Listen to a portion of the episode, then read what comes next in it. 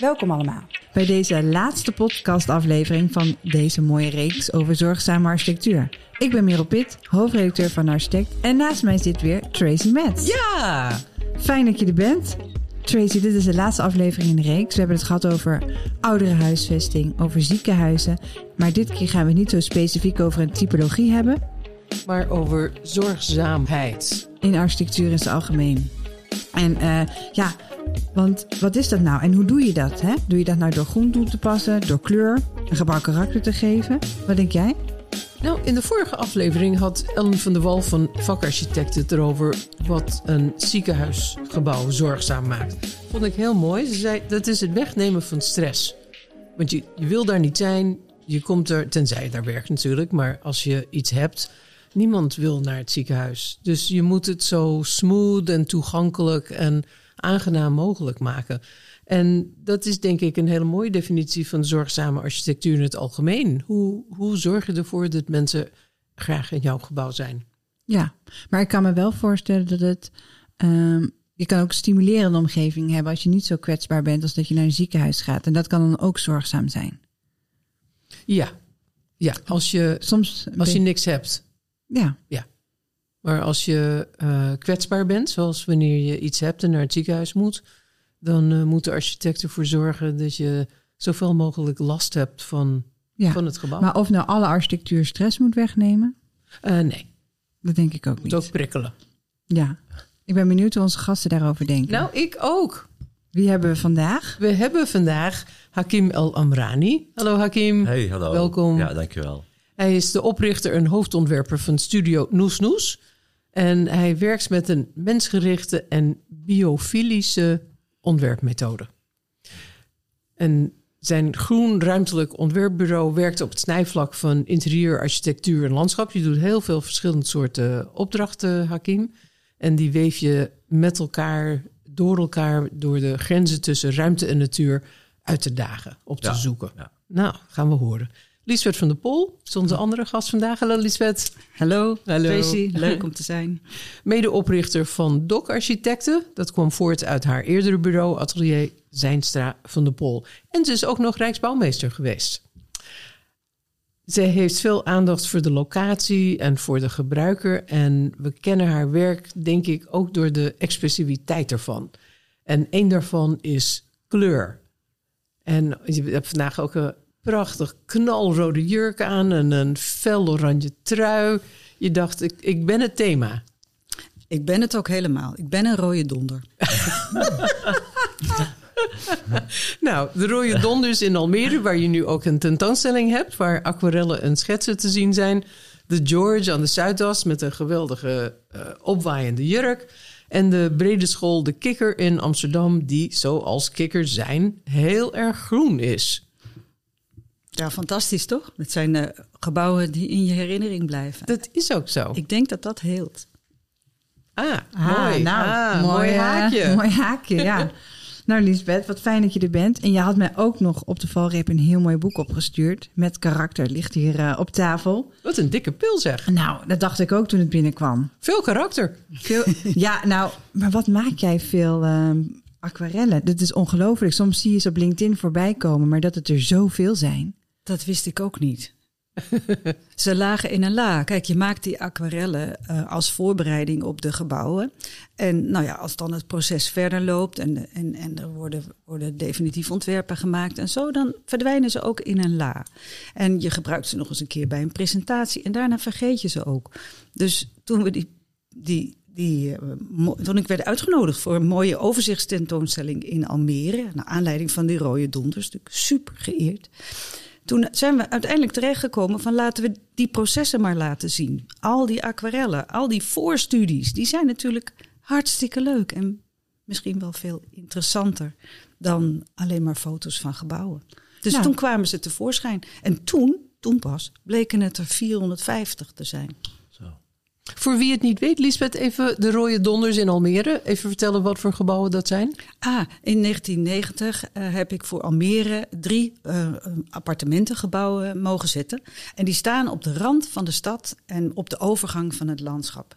En Almere is natuurlijk een echte polder. Ik bedoel, dat is de stad die als enige nieuwe stad in de laatste eeuw in zijn geheel uit zo'n polder is getrokken. En dat, ik vond dat we daar een poldergebouw van moesten maken en niet zomaar een appartementencomplex. Dat, dat is niet specifiek genoeg. En eigenlijk ook een echte graanschuur, zoals Franse polders en Amerikaanse polders dat hebben. En zo werd de, de rode donders. Die zijn van staal en superrood. Ik ben er Super geweest, rood. hè, tussendoor, hè? Jij ik, bent ik, wist, hè? ik wist niet dat ze van jou waren, maar ik, ik had een, ik had een, we hadden een meubel nodig thuis. En we zijn ook altijd van het circulair. Dus en iemand die woonde daar in een appartement. Maar ik, ik wist niet dat het, dat het van, van jou was. Dus dit is alweer vijf jaar terug. Toen kwamen we weg, zei nog tegen mijn vrouw, dit is wel een bijzonder, bijzonder gebouw. Dus we liepen naar boven en had een hele mooie uitzicht hè, op dat water. Een mooie, mooi gebouw, ja. Zeker een bijzondere ervaring. Mooie healing experience als je, als je binnenloopt. Ja, wij, ik rijd er altijd langs als ik op weg ga naar mijn ouders in Noord-Nederland. En dat is altijd een eh, markeerpunt. Van, oh, nu zijn we Ja. bijna op de helft. Ah, wat goed. Ja. Dat is wel eens anders geweest. Want nou ja, de, toen het net af was, toen was het dus ook zo knalrood.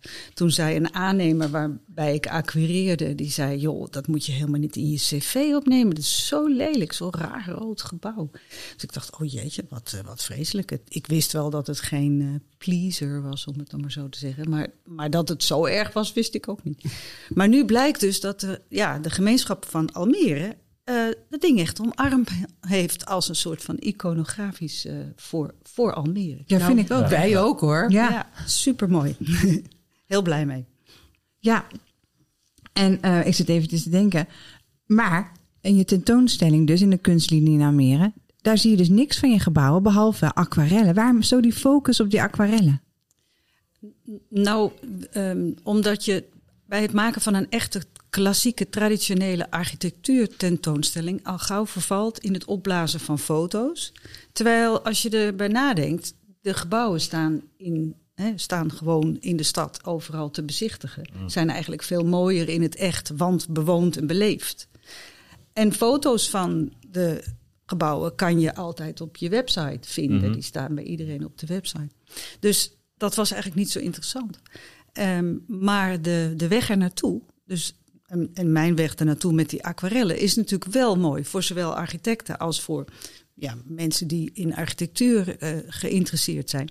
Want je ziet niet alleen de aquarellen die voorafgaand aan de bouw, dingen die gebouwd zijn, maar je ziet ook al die tender-aquarellen en al die prijsvragen die we verloren hebben. En al Maar we, we- we- maar we hebben het toch al over gehad, hè? Van wat is nou zo'n aquarel, een tekening met de hand ten opzichte van bijvoorbeeld een rendering in de beleving, hè? Dus Ja. ik, ik, ik, ja, ik teken ook heel veel in het proces daarvoor. Het is toch heel anders hoe je dan richting je opdrachtgever eh, het overbrengt. Het is nog een beetje luchtig, nog een beetje open. Het is nog niet vastgepind op Nou, de richting. Het, je hebt er helemaal gelijk, maar het gaat zelfs nog verder. Ook bij het denken en het ontwerpen aan een gebouw ehm, is het heel anders wanneer je vanuit je hersens direct via je Juist. hand op papier eh, werkt. En zeker met aquarelleren, daar doe je wel vier, vijf lagen over. Hè, want dat moet eerst met je potlood en dan pen en dan nog eh, vier, vijf lagen aquarel. En al die tijd kijk je naar die gebouwen en denk je, wordt het wat of wordt het niks? Of eh, mag, moet hij wat smaller of hoger of, of breder? Of moet hij helemaal anders? Dus jouw eigen ontwikkeling met dat gebouw is eh, veel makkelijker met zo'n schilderij dan met eh, snel rondbewegende 3D's op een scherm. En aquarel is natuurlijk ook, het vloeit ook. Hè? Dus er is ook een beetje ruimte Ja. voor, ik wil niet zeggen een foutje, maar er is wel ruimte voor dat, dat, dat die energie, die je aan het tekenen of schilderen bent, dat er dingen ontstaan hè, op papier. Ja. Die je misschien anders niet zou krijgen als je heel solid gaat werken in 3D. Ja, sowieso ja, weet je ja. nog niet hoe het eruit ziet. Hè? Dus, dus het, is heel, eh, het is heel open. Het, het laat ook aan een opdrachtgever en ieder die ernaar kijkt... een beetje open hoe, het, hoe de werkelijkheid gaat zijn. Dus er zit nog heel veel magie in. Ja, maar dat is een moeilijke, vind ik ook aan een render. Dat je eigenlijk daarna als architect zo hard mogelijk je best moet doen om dat na te gaan maken wat je hebt gerenderd. En dat heb je natuurlijk bij een aquarel is veel meer ruimte voor interpretatie. Maar het lukt, het lukt wel. Want ik werk zelf ook wel met renders in mijn eindbeelden. Maar in het traject ervoor doe ik heel veel met schetsen. Maar aan het eind heb ik wel ervaringen met dat de aannemer of dat de mensen die het gaan maken het wel ontzettend fijn vinden dat ze een referentiebeeld hebben. En dan kan je in je gesprek met elkaar wel zo, oké, dit zijn de werktekeningen. Maar we willen wel richting Kijk, het kan nooit één op één, maar je hebt wel houvast hè, naar een soort van beeld of sfeer waar je naartoe wil. Ja, ik Dat- geloof eigenlijk dat het beeld of sfeer in zo'n aquarel veel beter tot uitdrukking wordt eh, gebracht, omdat die juist over het karakter van het gebouw gaat en juist niet over de materialisatie en de precieze maatvoering. Ehm, hij is inderdaad vrij, maar één ding geeft hij, geeft hij bloot. Dat is wat voor persoon is dat gebouw? Wat voor karakter staat daar? Is dat een vrolijkerd? Of is dat een dikke, vette boze? Of is dat een, zijn dat er drie op een rij? Eh, Nou ja, whatever. Maar dat, zeg maar dat innerlijk, wat we heel weinig horen in een programma van eisen van een opdrachtgever. Juist, ja. Of vrijwel nooit in een beeldkwaliteitsplan wordt verwoord. Dat, wat we eigenlijk zo hard nodig hebben, waar een architect ook verantwoordelijk voor is. Het innerlijk van zo'n gebouw. Het karakter. Kijk, als architect loop je weg. Hè? Als het klaar is, Ja, je loopt ja. weg. En als het goed is, als jij dat, hè, dat gebouw echt hebt geladen met goed karakter, dan weet dat zich dus goed te verhouden. Het is tot, ook emotie. tot de hè? mens. Ja, Ja. ja. want ik denk Ja. ook. Ik wil even in een tijd waarin je natuurlijk. Het is heel veel millimeterwerk nu hè, in Nederland. Hè. We, zijn, we hebben een beetje het intuïtieve losgelaten. Dus ik denk dat je vanuit emotie eh, dat mooier naar buiten kan brengen als je met schetsen en met een ander medium werkt dan met, met zo'n computer. En ik denk dat dat wel een cruciaal onderdeel ook is om een brug te maken naar Healing Spaces. Om te kijken van hoe kan je dus eh, mensen emotioneel weer, weer raken met beeld en ruimte. In plaats van dat we eigenlijk onze nuchterheid en Nederlandse karakter van dat strakke op de millimeter data control leading aspect hebben, dat we dat een beetje loslaten. En daarom denk ik ook dat de combinatie aquarel, eh handtekeningetjes, schetsjes, mag meer naar voren. Alleen is de uitdaging nog steeds dat de mensen aan het einde van het station van het proces dat wel moeten waarderen en de ruimte moeten geven om dat A te kunnen accepteren, maar ook B om te kunnen begrijpen. En dan moet je wel dicht bij jezelf staan. Dan moet je wel, we moeten denk ik landelijk een beetje weer teruggaan naar ons gevoel. Om ook dat soort mediums te kunnen begrijpen. En dat, dat, dat, dat mis ik een beetje in het, in het veld van, van ontwerp op het moment. Ik Ja. heb het zo nooit eh, be- bedacht, moet ik bekennen. Ik heb het ook altijd naast elkaar gezien hoor. Ik denk jij ook trouwens. Want ik zie jouw werk ook in, in een combinatie van de emotionele waarden, meer, ge, zal maar zeggen, meer breed eh, opgezet. Maar de, de, de, zeg maar de belofte, de harde belofte, wordt dan toch in 3D geuit. Althans, als ik jouw werk goed ken. En ehm, ik denk ook dat die dingen eh, naast elkaar bestaan. Maar wat we, wat we wel, wat je wel ziet is in de praktijk, dat een, een, het, de zoektocht naar karakter of eigenheid, of, eh, en door middel van aquarel, min of meer als proces wordt overgeslagen of gewoon domweg wordt genegeerd. Ja, en waarom is het karakter van een gebouw voor jou zo belangrijk? En zeker als je het bekijkt in, in eh, perspectief van zorgzame architectuur. Ja, ik, ik, ik denk dat, eh, dat het, een, gebouw, we moeten het ook niet overdrijven. Een gebouw eh, kan geen huwelijken redden als die niet goed gaan. Of geen eh, kanker voorkomen. Of geen oorlogen voorkomen. Ehm, maar wat een gebouw natuurlijk wel kan, met zijn, met zijn uitstraling, is jou verheffen. Jouw sfeer en toon op, in je hoofd verheffen. Ehm, en dat heeft te maken met het karakter. En dat hoeft dus niet per definitie mooi te zijn. Dat gaat niet over esthetica. De schoonheid is niet per se zorgzaam. Schoonheid is zorgzaam op een verheffende manier. Hè? Dus het is veel fijner. Hè? Dus eh, nemen wij de Taj Mahal, dan is dat een buitengewoon helend gebouw. Mhm. Niet omdat het nou zo handig in elkaar zit qua zorgarchitectuur. Helemaal niet eigenlijk. En het is ook nog peperduur. Ehm, maar het heeft natuurlijk, dit heeft die eigenschappen als karakter en, en fluweel zachte marmerhuid en, en de, opstanding van, hè, dus de, alles heeft het in zich, waardoor jij eh, een soort verheven gevoel krijgt. En dat, dat noem je schoonheid. Maar vind je dan niet dat, dat vormentaal en semiotiek in gebouwen ehm, zodanig kunnen doordrukken op de mensen en hun associaties? Want kijk, we zijn gewend aan bepaalde vormen. En daar, zie ik in het veld van architectuur, is een bepaalde vorm is niet een bepaalde keiharde waarheid. Het blijft natuurlijk een uiting van de architect of de urban planner. Terwijl je daarnaast wel een realiteit hebt die we deels met elkaar delen, universeel. En dat is wel de, de, de esthetiek vanuit de natuur.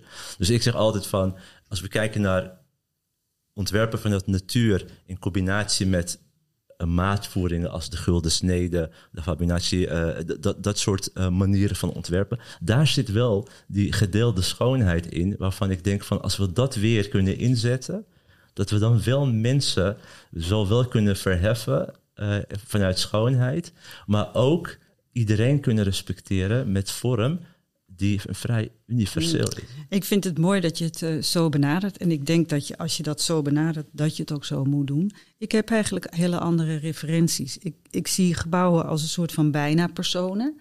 Waarbij ik ook bij personen meestal hou van mensen met een scheve neus of een kromme rug. Of uh, er mist iets of er, of er is iets te veel. En dat zijn vaak de ontroerendste onderdelen van het, zeg maar zeggen, de eerste aanschouw van een persoon. Waardoor ik van iemand hou meteen al. Dat zoek ik in gebouwen. En ik geloof dat dat universeel is. Jij houdt ook niet alleen maar van esthetische, uh, links en rechts uh, gelijkzijnde personen. Integendeel.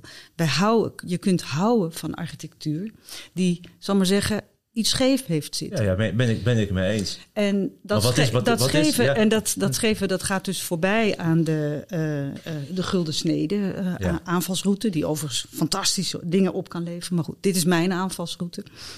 Ik zoek wel echt naar, naar, naar waar het zeg maar op het randje van de afgrond, op het randje van het on, he, uh, onwerkelijke uh, architectuur ineens eigenheid krijgt. Dus een scheve neus ja. heeft, inderdaad. Of als ik dan naar de George kijk, in de, ja. op de Zuidas. Waar zit die schreven neus daar? Ik, uh, ik, ik heb hem nog niet gezien. nou, dus om de, je noemde hem net al. Het is natuurlijk een opwaaiende zomerjurk. Ja. En om een opwaaiende zomerjurk van metselwerk te maken... heb je best wel wat voor nodig. En, en ook het bekleden van die noordgevel. Hè, door, door zal maar zeggen, dat metselwerk ook te tailleren... en van koepnaden te voorzien. We hebben het echt maar helemaal in de, in de, in de taal van de jurk... En, en, en het dak wat uiteindelijk water opvangt... waarmee dat groen wordt gedraineerd. Dat zijn een soort spaghettibandjes van diezelfde zomerjurk. is het niet? Dat is echt fantastisch. Weet je? En het leuke van zo werken is dat je opstijgt. Mm -hmm. Ook van de guldensnede. He, dus er, er, is nog meer daarachter. Nee, maar ik bedoel te zeggen, dus die, die guldensnede is natuurlijk dat, dat is een, in combinatie met het ontwerpen vanuit gevoel, ja. is dat een waarde die, ja, ja. die universeel bekend is. Want ik geloof dat er, een, dat er een schoonheid is die we met elkaar delen. Want het brein, dat weet je vast wel, hè? we kennen een, het brein heeft een deel wat dus gezichten herkent en gereedschap en tools. En dat is een vast stuk. Maar we hebben ook een stuk in ons brein wat gevoelig is met heel veel endorfine voor beelden vanuit de natuur. Mm. Dat is eigenlijk wetenschappelijk bewezen waarom als we in de natuur zijn, we ons goed voelen. En, daarom, en waarom mensen ook meer betalen in de ruimtes voor de natuur. Want ze krijgen een shot endorfine onbewust. Omdat het, ons brein werkt zo, die herkent dat beeld. En dat is, een science-based approach. Maar als we zelfs een faith-based approach zouden pakken, waarin mensen denken van hé, hey, uh, 85% van de wereld gelooft ergens in. Hè? En de meeste in een soort van paradijsconcept. Als je paradijs googelt op, op internet, dan krijg je in 2,1 seconden krijg je meer dan 200 beelden van de natuur. 200 miljoen beelden van de natuur. Dus er is een bepaalde schoonheid die geassocieerd wordt met de natuur, die universeel is. En ook daar zit die scheve neus, die scheve tak. Maar die boomtakken, die zijn schots en scheef. Mm -hmm. Maar er zit wel een structuur in. En een bepaalde vorm. En, en die complexiteit samen maakt weer één vorm omdat ons brein vanuit neuroscience zo wired is. Als we kijken naar complexiteit, dan zien we dat blijkbaar als rust. Dus dat is iets wat ik zo graag wil benadrukken. Is, er is met neuroscience bewezen, als we kijken naar een wit muur, als eye tracking, dan registreert het brein helemaal niks. Maar als we kijken naar complexe vormen die schots en scheef lijken, dan gaat het brein werken en vindt ze rust. Dus wij zijn gemaakt voor die scheve tak. Maar ik bedoel te zeggen, bij elkaar creëert het weer zo'n golden ratio. Maar dat is iets beyond ons skill van de ontwerpen. We hebben het nu echt over nature en, en hoe dingen werken. Ja, je wil natuurlijk ja. ook niet, Hakim, dat elk gebouw je ook zo aan het werk zet. Een gebouw mag ook gewoon rust bieden. een witte muur waar je niet meteen eh, Ja. van alles moet doen. En dat is denk ik de vraag. Hè? Wat is rust? Kijk, ik, ik had het liefst deze podcast begonnen met wat is zorg en wat is architectuur? Ja, wat is zorg en wat is architectuur? Dat is voor iedereen heel anders. Dat is voor iedereen heel anders. Dus wat voor jou zorg is, voor, voor, voor Merel of voor, voor, voor, voor, voor Lisbeth, voor mij heel anders. Dus we moeten niet dat ik zeg van, ik, ik ga het heel anders eh, aangeven, heel kort. Heel kort wil ik even een voorbeeld geven. Is, ik wil niet zeggen we gaan terug naar klassieke architectuur. Maar wat ik wil aangeven is, ehm, bewezen is dat chronische stress eh, het effect van vaccin vermindert op mensen die chronische stress hebben. Als je dus kijkt naar een gebouw die vrij complex is opgezet en je weet niet waar de deur of waar de ingang is, dan heeft het gewoon economische eh, eh, consequenties, omdat de persoon komt laat, ervaart stress. Maar zou een gebouw vanuit de klassieke waardes ontworpen zijn, om maar een voorbeeld te zeggen, hè, en de deur is centraal in het midden, ik heb alle tijd. Ik weet waar de deur is. Ik weet waar de raam is. Ik kom op tijd binnen. Ik ervaar geen stress. De vaccin werkt, werkt beter op mijn eh, coronaperiode. Eh, de, de, Den Haag is, is, is, is, is, blij dat, dat, het vaccin werkt. Dus daarom bedoel ik dat, die healing aspect in architecture is wel te, te herleiden. Ik vind het een mooi voorbeeld. Ik geef nu eh, aquarellessen in eh, Almere, in die, ten- in die dinges, in die, in die Ja, de redactie eh, gaat ook komen, Lisbeth. Oh, leuk. We hebben al een datum. ja. Maar wat me Ik dus opvalt, mensen, ja, graag, vind ik heel erg leuk. Maar wat mij opvalt, ik vraag dan mensen ook echt hun droomhuis of hun iets van in de architectuur te maken. En de hoeveelheid, eh, precies volgens jouw voorbeeld, kastelen met entrees in het midden, grote poorten, is echt enorm. Ook moskeeën krijg ik en ook kerken en ook kastelen en huizen. En, en eigenlijk elke keer wordt één ding duidelijk. De weg ernaartoe en de entree. Dat is echt zo fantastisch. Dat staat toch heel erg centraal Centraal in ons, de, in ons denken. Ja. Ik vind het trouwens een mooi verhaal wat je vertelt. En dat leidt ook eigenlijk tot iets waar ik ook diep in geloof dat jij behoort tot de jongere generatie. En waar onze hele jonge generatie eh, ook echt naartoe moet. Dat is dat wij ons als mens niet meer als eerste moeten opstellen als degene die het gebouw gebruikt. En, als, en, en, en de eerste centrale figuur is om wie het draait. Eigenlijk zijn we eraan toe om, om gebouwen in eerste instantie maar eens te zien als een modus om meer natuur te maken. Of meer groen te maken, of meer beest te maken. En in derde instantie hè, van oké, dan kunnen wij daar ook nog een plek in krijgen. En dan ook voorbij je eigen generatie denken natuurlijk.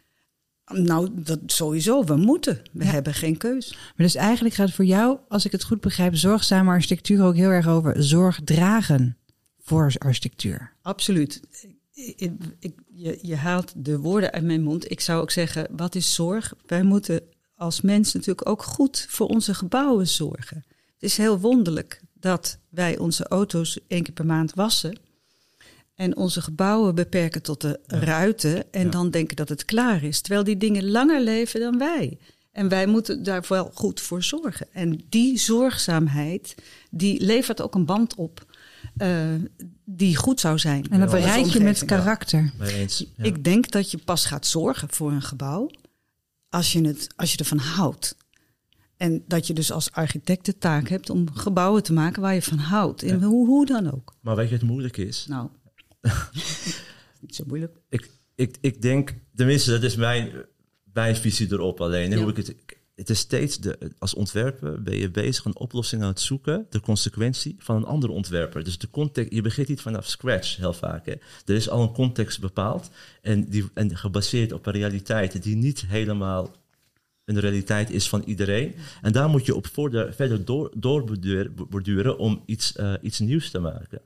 En, dat, en dat, dat vind ik altijd wel een best wel moeilijk aspect. Omdat ja, hoe, dat, bepaalt heel veel of een groep mensen eh, zo'n gebouw gaan, gaan, ja, gaan omarmen en liefhebben. Om het ook te verzorgen en te onderhouden. Ja, ja. Dan heb ik nog ook een vraag aan jou, Lisbeth. Ehm, eigenlijk werken met aquarellen. En eh, werken met de, ja, wat voor soort van gevoel een gebouw op moet roepen, is ook heel intuïtief werken. En we zitten toch in een soort van bouwpraktijk, die eh, behoorlijk met excellen is. Ehm, hard soms. Hoe, hoe krijg je dat nou voor elkaar? Om dan toch ervoor te zorgen dat iedereen die spaghettibandjes gaat maken en die eh koepnaadjes. hoe, hoe lukt dat als architect? En ja, ten grondslag ligt natuurlijk ook een, een, een, een eenvoudig metrisch patroon. Hè, want je wil ook dat het gaat kloppen met het aantal woningen dat de opdrachtgever vraagt. Ja, en het tuurlijk. aantal, hè, dan moet een bepaalde nou, de logica zitten, eh, de, de, de ontsluitings, de bruto-netto verhoudingen, om die maar, dan maar te noemen, die moeten kloppen. Dus wij werken natuurlijk in een team op het bureau, waarin we tegelijkertijd en naast elkaar en door elkaar die dingen checken. Dus die dingen ontwerpen. Dus als je in die aquarellen zit ook dikwijls niet alleen een aanzicht of een beeld van het karakter van het gebouw, maar ook een beeld van het innerlijk van het gebouw in de zin van hoe zit, is het eigenlijk opgebouwd? Wat, is de, wat zijn de draagmuren? Wat is het systeem? Is het, is hoe, hoe, hoe zijn de woningen gevormd? En hoe, is, hoe, hoe verhoudt het zich tot zijn locatie? Dat zit vaak in diezelfde tekening ergens in een hoekje ook bij. En dat wij, zijn met een hele groep aan zo'n project bezig. Dus ondertussen wordt dat ook berekend, getekend, geschetst, besproken met elkaar. Dat is met een hele grote, eh, ja, da- daarin werken wij samen en is die aquarel een onderdeel van een heel proces. Ja, er is ook een communicatiemiddel dus om die, dat hele team mee te krijgen. Ja, Kan ik dat, me voorstellen. dat klopt, want iedereen krijgt eerst altijd de slappe lach als ik wat eh, teken. En dat, dat is ook heel goed. En eh, daarna zeggen dat ga je toch niet menen, dat je het ga je toch niet doen. En zeg tuurlijk, dat gaan we gewoon doen. Joh, kom op, hè, laten we het even berekenen. Bijvoorbeeld bij de George, de plattegronden van de George zijn heel recht toe, recht aan. Het zijn in feite een Sawa-achtige constructie die naar beneden toe wat langer wordt. Dus de, de onderste eh, appartementen zijn wat groter dan boven. Meestal is het andersom. We hebben er daar, daarvoor onderin wat meer gemaakt dan boven. Maar de draagconstructie en de opbouw van de gevels is heel strikt en strak. Met als gevolg dat je weer meer geld overhoudt en energie overhoudt en, en credibility overhoudt om die opwaaiende zomerjurk te maken. En dat, nou ja, al die dingen die, die het Ja. zo leuk maken. En komt het nou door je credits dat je dat dan, dan dat iedereen dan toch het serieus gaat uitwerken? Ja, ik, ik kijk naast me naar Hekien. Ik, ik zie daar een stralende eh, architect zitten. Het, gaat, het, het, het, het zit natuurlijk ook in hoe je het overbrengt. Ja, tuurlijk, ja. Wat je, eh, hoe je uitstraalt, hoe die tekening is. Maar ook hoe dat team daar staat. En, en dus wij staan daar bij, Ik zie ons nog staan bij, bij de Zuidas, bij de, hè, bij, voor de George. Daar stonden we met een groep. Met ook, ook, eh, ook architecten, ook landschapsarchitecten en, en, en biologen. Inmiddels werk je meer samen met een bioloog dan met, met, met de constructeur. Nou, hartstikke goed. Stonden met een hele rij, stonden we daar. En we geloofden er zelf in. Vonden het fantastisch. En dat kwam over. En je Dus moet ja. een opdrachtgever hebben die denkt... ik ga die extra tijd, moeite en misschien ook geld erin stoppen... omdat hier iets bijzonders uitkomt en Ja. daarin gelooft. Nou, en Tracy, dat gaat natuurlijk alleen als die bruto-netto verhouding ook klopt. Hè, Dus wij zijn wel, eh, ook ik ben, ben een technisch ingenieur. Dus je zorgt ook dat je eh, rekenwerk op orde is. Dat komt dat is daarbij. knap. Dat is, dat Ja. is eigenlijk vrij moeilijk volgens mij ook. Hè? Dat je al die stakeholders, al, alles moet kloppen. Dus niet alleen maar een mooi verhaal en een mooie Ja. schets, maar ook nog Het ja, hele bewijs. verhaal erachter. Hè? Ja, ja, ja. Nou, wat leuk is, kijk, ik, kom, ik ben geboren Amsterdammer en ik kom uit Kattenburg. Hè? Ik was 16 toen we daar gingen wonen. Dus ik ken natuurlijk het Scheepvaartmuseum die, die, die je ontworpen hebt. Ik ken het, het marineterrein. Hè? Ik kom daar nog, nog dichter. Ja, dus die, die, we hadden nog erover. Dus de vormentaal die is mij niet, eh, niet onbekend. En het is, het, is, het, is, gewoon heel mooi werk. En we hebben, we hebben een heel leuk gesprek gehad in de kunstlinie over kunst. En, en, en, en dat dat echt iets is wat, wat, wat we nu gewoon missen in het veld van architectuur. Dus ik, eh, Het lijkt allemaal te veel op elkaar, vinden jullie? nee, ik vind, het, ik, vind, ik vind Lisbeth haar werk en wat ik heb gezien aan die aquarels, dat is wel echt iets wat in de huidige tijdsgeest gewoon ontbreekt. Het is een beetje, beetje te hard geworden allemaal en te strak. En, en uiteindelijk is de afwerking natuurlijk van zo'n gebouw, die, die doc-architect maakt ook wel natuurlijk gewoon, het staat er, het is af. Maar dat proces daarvoor, dat zoekende vanuit een bepaalde energie en met het tekenen en schilderen, ja, dat, dat mag van mij wel meer. Dat is meer jouw eigen werkwijze, hè, Hakim? Ja, ik, ik werk ook zo. Ja, Ja, ja. Want je bent eigenlijk grappig dat je het ook eh, eh, over de kunst had daarnet. Want eh, je bent niet officieel architect, zoals Lisbeth dacht. Nee. Je komt van de, de kunstacademie, de Willem de Koning. ja. En toch ben je in de design en architectuur gerold. Hoe is dat gegaan? Nou ja, ik, ik heb natuurlijk aan de Willem de Koning heb ik uh, ruimtelijk ontwerp, spatial design en interior architecture gestudeerd. Dus dan studeer je af als ruimtelijk ontwerper met misschien een focus op interieur. Maar de methodologie vanuit de kunstacademie is natuurlijk anders. Hè? Kijk, het ontwerpen van een pen of het ontwerpen van een park, dat is bijna een soort vanzelfde manier van denken. En je zoekt daarna wel je eigen, je eigen weg daarin. Zo is, het, zo is het ook gegaan. Maar het is ook een verhaal daarvoor, hè? daar hadden we het nog over. Hè? Mijn moeder was de, Rijks, de, de kantinejuf van de Rijksacademie van Beeldende Kunsten, 16 jaar lang. Vanuit het stadhouderskade nog, met Jan-Willem Schreuver, later Els van Oudijk. En weet je, ik had geen oppas en ik was daar twee dagen in de week in de ateliers bij Johan Kreten aan het spelen en bij best wel grote kunstenaars in alle bescheidenheid. Ik vond het ontzettend leuk. Ik kom natuurlijk van ouders met een migratieachtergrond. Hè? Dus, dus kunst is niet iets wat, wat voor hun. Maar mijn moeder is een best wel sociaal persoon en die kon zo goed vinden met al die mensen. Al die kunstenaars vond het echt een heel warm persoon. Dus ja, die waren altijd van, ja, ja gaan we met, ja, zegt, mogen we hem meenemen? En dan bij die boetseren, schilderen. En daar is eigenlijk gevoel voor voor vorm ontstaan. Ik zou ook tegen Lisbeth zeggen, ik geloof niet in toeval. Ik geloof dat dingen gewoon gebeuren omdat ze hadden moeten gebeuren. En ook deze sessie hier. Dus je bent hier echt in uh, opgegroeid? Ik ben eigenlijk... Eh, Meer dan met, opgeleid? Met, met, vorm en kleur ben ik... Ben, ja, want toen ik op de Willem de Koning uh, kwam, dag één, met al mijn werk... En ik vergeet het nooit en die zeiden tegen mij van, dit, dit is niet waar. Dit is, uh, je, hebt, je hebt gewoon... Je, je, kent, je kende al mensen van de kunstacademie en je hebt al dingen gedaan. En ik zeg, nee, dit is mijn werk vanaf kind. Ik heb mega veel werk, conceptueel werk. Dat, dat, ik, ik weet niet anders. Dat is iets wat. Uh, dus uh, het was heel mooi om te zeggen, want ik ben er trots op. Want ze zeiden ook van: uh, we willen nu, nu ter plekke zeggen dat je bent aangenomen. voordat we de brief gaan versturen, maar je mag. je mag het, oh, wauw, wat een compliment. Ja, vond ik ontzettend ja, leuk. Ja. En hoe vond je moeder dat na al haar jaren aan de Rijksacademie? Ja, ze is heel trots, want, want, want ja, weet je, ik, we spreken, ze sprak Els van Oudijk best wel vaak nog. En, en, en die, die, die had me nog uitgenodigd daarna, na de kunstacademie. Ik ben nog geweest. Ik heb nog een fotoshoot gedaan in de Rijksacademie. En ja, die vond het natuurlijk wel leuk om te zien dat, niet, niet eens het feit dat ik dat ben gaan doen, maar meer om te zien van wat de impact kan zijn op een kind als je groeit in een bepaalde environment. Hè? Dat je toch wel, om het te hebben over healing spaces dan meteen, om, dat het je toch vormt. Het vormt je.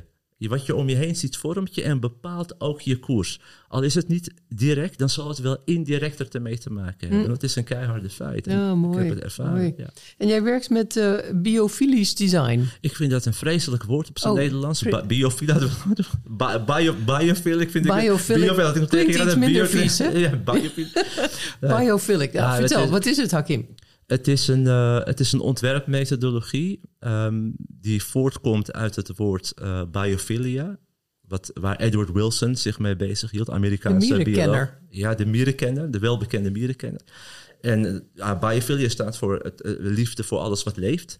En later is eigenlijk Wilson met Steven Kellert en Erik Fromm met z'n drieën, en, en, en, dus de bioloog, een, een, psychoanalyticus en een socioloog, hebben dus die ontwerpmethodologie uiteindelijk via Steven Killert bedacht, die ervoor zorgt dat je middels ontwerp eigenlijk dus de elementen uit de natuur kan vertalen naar een ruimtelijk uh, uh, ontwerp. En dat is niet iets nieuws, want daarvoor had je natuurlijk biomimicry, je hebt eco-design. De namen veranderen, want de masses, de mensen moeten het natuurlijk ook begrijpen. Um, het concept blijft overkoepeld nature-inspired uh, design. Alleen is het nu door Steven Keller, hij is helaas overleden, maar hij heeft echt ontzettend veel werk ingestoken om allemaal te ontleden tot patronen die je kan inzetten in, in, in je ontwerp. Ja, wel 160 patronen. Ja, meer, meer zelfs. Meer, ja. meer. Ja. Kun je een paar voorbeelden geven van die patronen en hoe die dan uitwerken in een uh, ontwerp van jou bijvoorbeeld? Ja, er zijn, er, er zijn overkoepelend drie hoofdthema's. De, de eerste is uh, het direct visueel contact met natuur. Daaronder hangen bijvoorbeeld uh, natuurlijk daglicht, planten, water, een vrij directe benadering. En dan heb je als tweede overkoepelend thema uh, non-direct, dus niet direct contact met natuur. Denk aan tactiliteit, dus materialisatie, gevoel, dus het voelen van zachte materialen, dat soort zaken. En dan heb je als derde Human Spatial Response. En dat staat voor dat je patronen hebt die je dus ook ruimtelijke situaties, die je ook in de natuur hebt, die je terugbrengt in het ontwerp. Ik geef een voorbeeld. Daaronder valt dan bijvoorbeeld mystery. In een bospad weet je, die loopt niet recht. Die heeft allemaal kronkels. En dat, is, dat vinden we als mens heel leuk, want we weten niet wat om het hoekje is. En dan kom je, oh, dan zie je een hele mooie, mooie, mooie boom of een andere kleur. En als we kijken naar architectuur, naar een hotelgang. Ja, ja, iedereen vindt ze vrij saai. Weet je, je staat daar, het is eindeloos. Het duurt ontzettend lang om aan het eind te komen. Want dat zo zijn mensen. Als we het einde zien, denken van jee, maar terwijl het hetzelfde afstand is als een bospad. Maar juist door die beweging voelt het allemaal, heb je die tussenpauzes. Dus dit is een onderdeel die heel simpel is.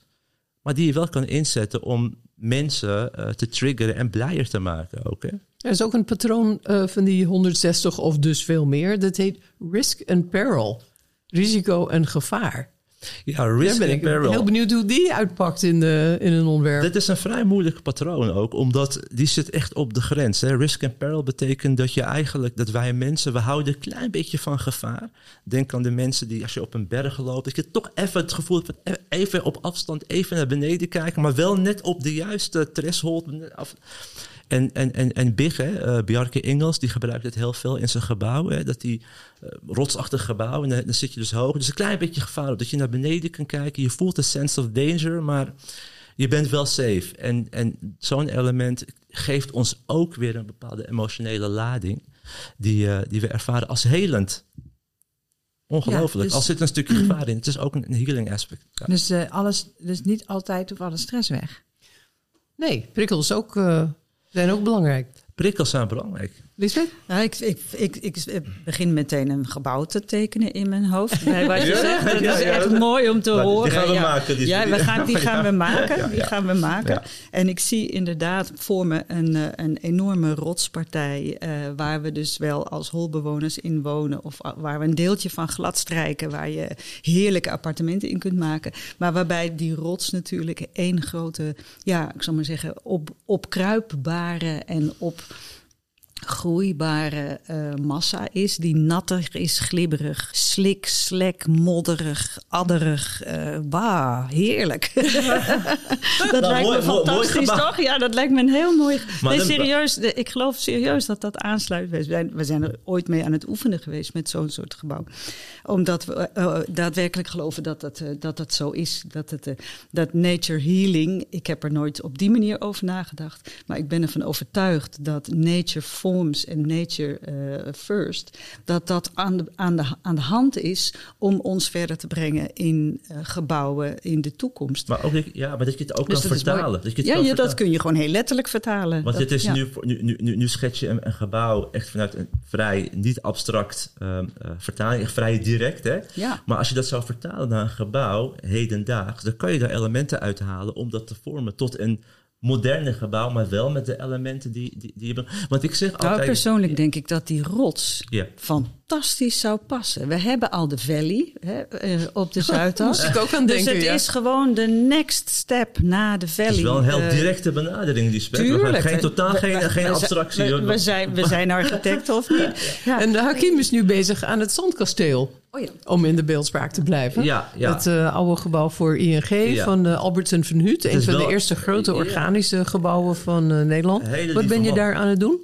Nou, ten eerste om even terug te pakken naar de zand, het Zandkasteel heeft totaal een andere associatie dan een rots natuurlijk. Het is een, heel, het is een vrij moderne, uh, ja, het heeft, het, heeft, het heeft fractals. Hè? Om dat eerst even uit te leggen. Je hebt natuurlijk fractal fluency. uh, En water, en water lopen. En water aan de binnenkant. maar wij mensen, ehm, als wij kijken naar dingen, eh, volgens neuroscience, hebben we ook een manier van fractal fluency. Onze ogen, als je kijkt naar hoe een berg gebouwd is, hè, je hebt altijd een grote berg en dan heb je iets kleiner daarnaast. En dan weer iets, iets kleiner. Dat is een verloop die zo gedaan is door, de door nature. Ik zeg altijd, ik ben een gelovig mens. Ik zeg door God, hè, maar ik spreek altijd in het algemeen. Weet je, ik geloof dat God alles heeft gemaakt. Maar je hebt ook, ik, ik heb een science en faith-based approach. Dan zeg ik weer ook de natuur. Um, maar die fractal fluency, dat zorgt ervoor dat onze ogen weg kunnen kijken van die bergen langzaam naar die andere, naar die andere delen.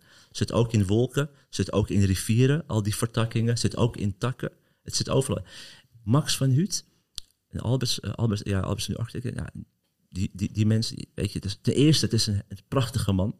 Ik, ik, ik geef hem echt de credits. Het is een bescheiden architect. Het is een man van, wat zal het zijn, boven de eh 75. Met vuur en passie nog steeds in hem voor, voor zijn werk. En ja, het gebouw is vrij kenmerkend, heeft wanden, maar het is wel in de essence is het nature-inspired architecture. Daar kunnen we gewoon niet omheen. Het is organische architectuur tot op het bot. En Zij waren er heel vroeg mee, ze hè? waren er vroeg mee. Er werd er ook toen een beetje smalend over gedaan, en als ik me goed nou, herinner. dat, ik, kijk, ik ben, ik ben nu 41. Hè. Weet je, ik, ik, ik weet niet, weet je die tijd daarvoor, ik, ik weet het niet, hè. Maar hij was wel, ze waren wel ook geen eerste- last van, dus. Nee, maar, ze wel, maar ik, ik vind wel dat het een onderwerp is, is. We hadden het laatst nog erover, hè, van als we.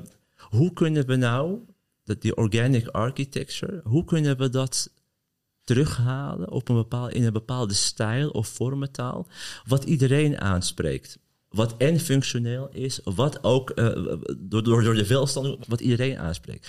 En dan moet je echt terug naar de basis. Want ik geef een voorbeeld. Want daar had Lisbeth net over, hè, het gevoel van die rotsen.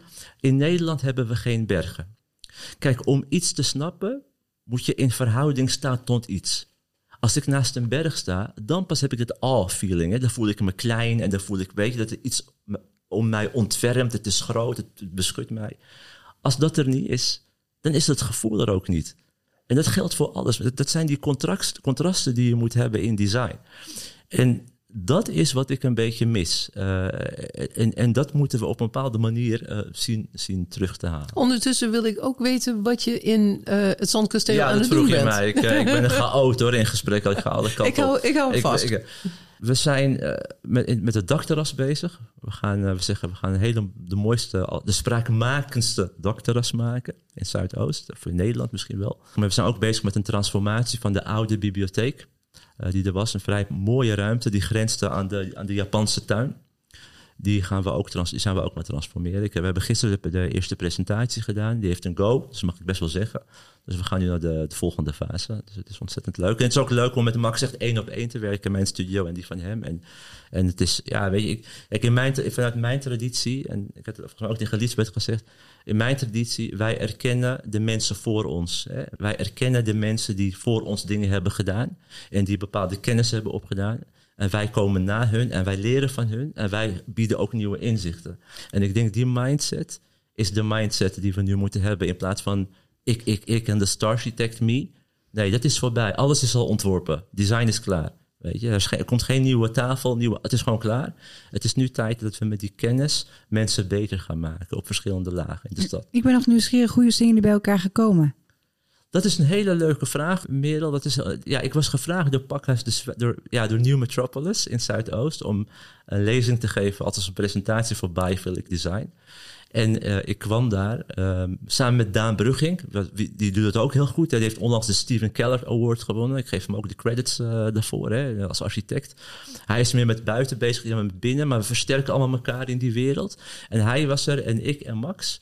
Eh, en ik wist niet dat Max er zou zijn, dus ik, gaf de presentatie. En ik vertelde wat ik nu ook vertelde. Altijd backing it up met heel veel data en heel veel wetenschappelijke artikelen. En ja, we zijn klaar en ik wil naar huis. Maar jij weet, mensen gaan naborrelen. Ja, mijn zoontje was, eh, weet je, die was, was een week oud. Ik, eh, dus ik loop weg en hij trekt me van mijn jas. Hij zegt, waar ga je heen? Ik zeg, ja, ik, ik, ik moet mijn vrouw helpen, weet je, die, we slapen weinig. Hij zegt, nee, weet je, pak je mobiel. Je moet me even bellen, je komt even bij me ontbijten. En zo is het gaan. Nu zien we elkaar bijna wekelijks. En hebben we ja, naast architectuur eh, gewoon leuke gesprekken over. Zij zag een geestverwant in jou. Er was met, ja, nou ja, weet je, ik zeg tegen hem, het is heel grappig, want ik zeg tegen we- dingen komen bij elkaar. Ton Albers is geboren op 6 juli en ik 7 juli. Ik zeg van, nou ja, weet je, een dag later, ja, het is ongelooflijk. En dat gebouw, ja. dus dat zandkasteel, dat was echt een unicum. Toen dat net, net af was, toen werden daar vanuit de TU Delft echt excursies naartoe georganiseerd. En, eh, om dat te gaan bekijken, want dat was een wonder. En dat is het eigenlijk nog steeds. Dat is echt een ongelooflijk mooi En zonder, werk en zonder de En het wordt computer. nu gerestaureerd, hè? Ja, Ja. ja. Zonder de computer, hè? Maar ik vind het wel grappig, want over, dat, over die architectuur bestaat ook wel... ehm, ja, ook roept een grote emotie op. En niet iedereen vindt het geweldig. Nou, ik denk dat het eh, wel geweldige architectuur is. Maar ehm, helaas is het ook, heeft het navolging gekregen. die vaak niet ook zo door de opdrachtgever werd gedragen. dat er een beetje half eh, zachte eh, ja, resultaten Replica's. uitkwamen. En dat heeft, denk ik, de, de naam van die architecten, maar ook, maar ook van die soort architectuur geen goed gedaan. Terwijl dat, dat, dat object van toen ING, die, dat zandkasteel, dat was echt een wonder. Dat was echt een Ja, nee, maar- ongelooflijk mooi ontworpen Ja, ja, ja. eh, gebouw. En dat wou ik ook nog wel meegeven. Dat in alles wat je doet, hè, of je nou met, wel of niet met healing bezig bent, wel of niet met groen. Je hebt natuurlijk je skills. Hè. Je hebt als architect je skills en, en je fantasie en je vaardigheden en zo. En het komt er dus ook op aan dat je die liefde, hè, die, die we nu benoemen als de liefde voor de, voor de mens, maar dat is die, die, dat je die liefde ook in dat gebouw stopt. En dat er dan dus ook iets moois ontstaat. Nee, eens. Ja. Maar je hebt, ook, je- je hebt ook wel. We leven nu wel echt in een soort van momentum tijd.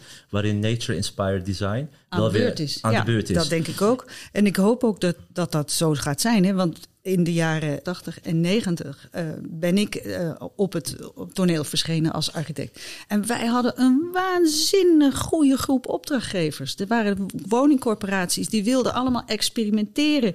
Die verzonnen voor immigranten eh, dat ze aparte keukens, keuken en woonkamer apart, hè, alsof, alsof ze wisten hoe mensen leefden. Maar goed, ze waren in ieder geval geïnteresseerd om te experimenteren. Ze waren geïnteresseerd in wat jonge architecten vonden en ze gingen dat allemaal doen. Ik denk dat ik daar een groot deel van mijn werk aan te danken heb. En ik hoop nou zo dat door zeg maar jou, door, doordat jouw generatie en de mensen na jou, dat die weer die wave krijgen van opdrachtgevers die geïnteresseerd zijn in natuur en, die, en om mee te bouwen en in nou ja, eh, de, de, de, de bio-based eh, Maar die zijn er, energy. hè? ja, Ja, de- ja, het ja. lijkt upcoming, maar het moet nog wel echt. eh nou, we zien tot slot, eh, Hakim, je zei het zelf daar straks al. we hebben de eco-design gezien, nu hebben we de biophilic, de nature-inspired design. Maar helemaal nieuw is dat niet. Kijk, het is niet nieuw. Het is iets wat al jaren. eh, Leonardo da Vinci, voor hem al, was er nature-inspired design. Het, het, het verschil is nu, we leven in een tijd waarin heel veel mensen ziek zijn. Dat wil ik even benadrukken. Mensen zijn ziek. En mensen hebben gewoon eh, eh, ruimtes nodig die helend zijn. En de stad is van iedereen. De stad niet is, is niet alleen van een groep selecte mensen. De stad is van iedereen. En of je nou Nederlands praat of niet, donker bent of licht, oud of jong, iedereen doet mee in die stad. En dan kan je altijd roepen, we willen sociale cohesie. Maar als de vormentaal men niet aanspreekt of niet aansluit bij mensen hun identiteit, dan gaat dat niet gebeuren. Dus dan moet je op zoek naar een identiteit die iedereen aanspreekt. En daar is, dat, dat is op dit moment is daar één reali- realiteit voor die universeel is. En dat is de natuur. Maar men denkt dan heel snel dat we een soort van bos willen maken in de stad of dat dingen. Nee, er zijn tig eh, mogelijkheden. En ik werk echt met pioniers. Hè. Vorm, Dolmans Landscape, Zadelhof, Wonam, Daily Paper, hoofdkantoor gedaan. Dus echt de grote spelers, die staan echt gewoon open om dit te omarmen. Omdat ze zien dat het ziekteverzuim omlaag gaat, 15% per jaar. Ze zien dat klaslokalen of dat ruimtes met planten, dat men beter is, 22% hogere concentratie, productiever. De hospitality branch ziet dat de lobby met planten 36% langer blijft zitten omdat er groen zit. De ziekenhuizen zien dat de medicatie lager is en dat de bedden vrijkomen. Wat het tegenhoudt, ik weet het niet. Ik strijd er elke dag voor met de studio. Nou, je hebt de tijdgeest mee volgens Ik- mij. Ja, maar ik denk ook, ik zeg altijd, ik zeg tegen Lisbeth ook in de kunstlinie. Kijk, het zijn nu twee werelden. Nature en artificial intelligence komt er nu ook aan. Oké, gaan we onze creatieve zielsleutels o- eh, weggeven aan AI, dat, dat, dat die het voor ons gaat bedenken? En neemt hij het over en gaan we totaal verkeerde koers op? Of komt er een soort van kruisbestuiving? Of gaat de natuur het winnen? Natuur gaat het zeker winnen, dat weet ik 100%. Maar men, als men mij vraagt voor een presentatie of een lezing, dan heb ik het nooit over wat ik doe. Of kijk naar mijn renders of naar mijn projecten. Nee, ik ben bezig met mensen. Om mensen te laten beseffen dat ze uit Pinterest en Instagram moeten komen. Ik wil nog één ding zeggen. Eén ding. Laatste ding. Zodat mensen weten wat we zijn. Een wijze man heeft gezegd. De mens in haar volledige schoonheid is. The, world in her full, beauty zijn zes dingen. Beste wat je kan eten is honing. De overgeefsel van een bij. Beste wat je kan drinken is water. Dat drinken de dieren ook. Beste wat je kan dragen is zijde. Dat zijn de uitwerpselen van een, van een, van een wurm. Beste wat je kan ruiken is muskus. Dat komt uit een poot van een gazel. Beste wat je kan rijden is paard. Nog steeds. En daar men are killed in wars on horses. En de Auto's worden nog gerekend op horsepower. En het beste wat je tussen twee mensen kunt hebben is de intimiteit. En die delen van ons lichaam gebruiken we ook om ons te ontdoen van bepaalde stoffen die niet meer oké zijn. Dus we zijn niks. We zijn een organisme afhankelijk van insectjes en dingetjes. En dat is iets wat ik eventjes mensen wil meegeven. Dankjewel. Wauw. Dankjewel, uh, Hakim. Wat mij ook nog over uh, na blijft zingen. Dus natuurlijk, jullie uh, statement zorgzame architectuur gaat over nature-inspired architecture, maar ook de liefde voor het vak. En ik hoop vooral zelf dat dat gewoon weer een hoofdmoot wordt. En dat ook bij, niet bij de ontwerpers alleen, want ik denk dat hij daar nooit helemaal weg is geweest, maar ook gewoon bij de opdrachtgevers, ja. En, en gemeentes en zo. Dat daar gewoon weer om gewoon mooie dingen te maken. En niet dingen die onderaan de streep misschien uh, prima lijken. Maar dat we gewoon met z'n allen gaan werken aan uh, een mooie omgeving. Want die is dan ook zorgzaam. Die, moeten, die opdrachtgevers moeten allemaal naar de kunstlinie, zodat ze zien wat passie is in de aquarellen. Ik denk dat je daar nou, zeg maar, dat er wel wordt aangewakkerd van wat er allemaal mogelijk is. Dus het is goed dat je daarop terugkomt, want die is nog inderdaad ja. over onze luisteraars tot eind juli te bekijken. Ik zou er zeker naartoe gaan. Ik heb met Lisbeth alweer een vervolgafspraak. Om en Lisbeth, jij bent daar ook heel vaak aanwezig, hè? Ja, ik ben daar ongeveer één keer in de week op vrijdag. Ja. Dat vind ik zo leuk ja, dus als mensen op vrijdag gaan, dan kun je ook nog uh, Lisbeth uh, erover uh, vragen of we met haar erover spreken. Dank jullie wel voor jullie komst. Ja, jullie bedankt voor de uitnodiging. Dankjewel. Dankjewel. En dankjewel Tracy weer, dat je weer naast me zat om uh, deze reeks te maken samen. Jij ook meer dan super. We hebben niks meer gezegd over de nature-inspired interior van de caveman. Oh, nou, de caveman, moet hij nog terugkomen Tracy? Nee, nee, nee, dat was een tussenondertje met, met Tracy. Dus, dus, Oké, nou, dan uh, wij gaan ook weer een volgende reeks maken samen, Tracy. En die gaat dit keer um, over, um, ja, wij noemen het, ik vond het zelf een grappige titel, Work and the City. Uh, de nieuwe werkplek in de verdichte stad. Want uh, na corona wilde Forens niet meer reizen. Maar gelukkig zou je denken, de tijd van dat wonen en werken gescheiden is, is voorbij. Maar het, op dit moment is de wooncrisis zo groot dat al dat werken de stad wordt uitgeduwd. Dus hoe zorgen we er nou voor dat de stad niet aan kracht verliest? Maar ook hoe ontwerpen we kantoren waar de werknemer weer naartoe wil? Zoals wij werken als redactie ook heel hybride, dat is een grote opgave. Um, dus in het derde, uh, derde kwartaal van 2023 gaat daar de redactie mee aan de slag. En gaan we dus ook een mooie podcastreeks omheen maken. Ik zou zeggen aan de luisteraars, hou onze socials en nieuwsbrief in de gaten voor een update wanneer die online komt. Dat zal eind augustus, uh, begin september zijn. En dan wil ik nog heel graag eh, aan het einde eventjes aan iedereen zeggen dat deze podcast voor gratis te beluisteren is via Spotify en Apple Podcasts en welke, welke favoriete podcast app je ook maar hebt.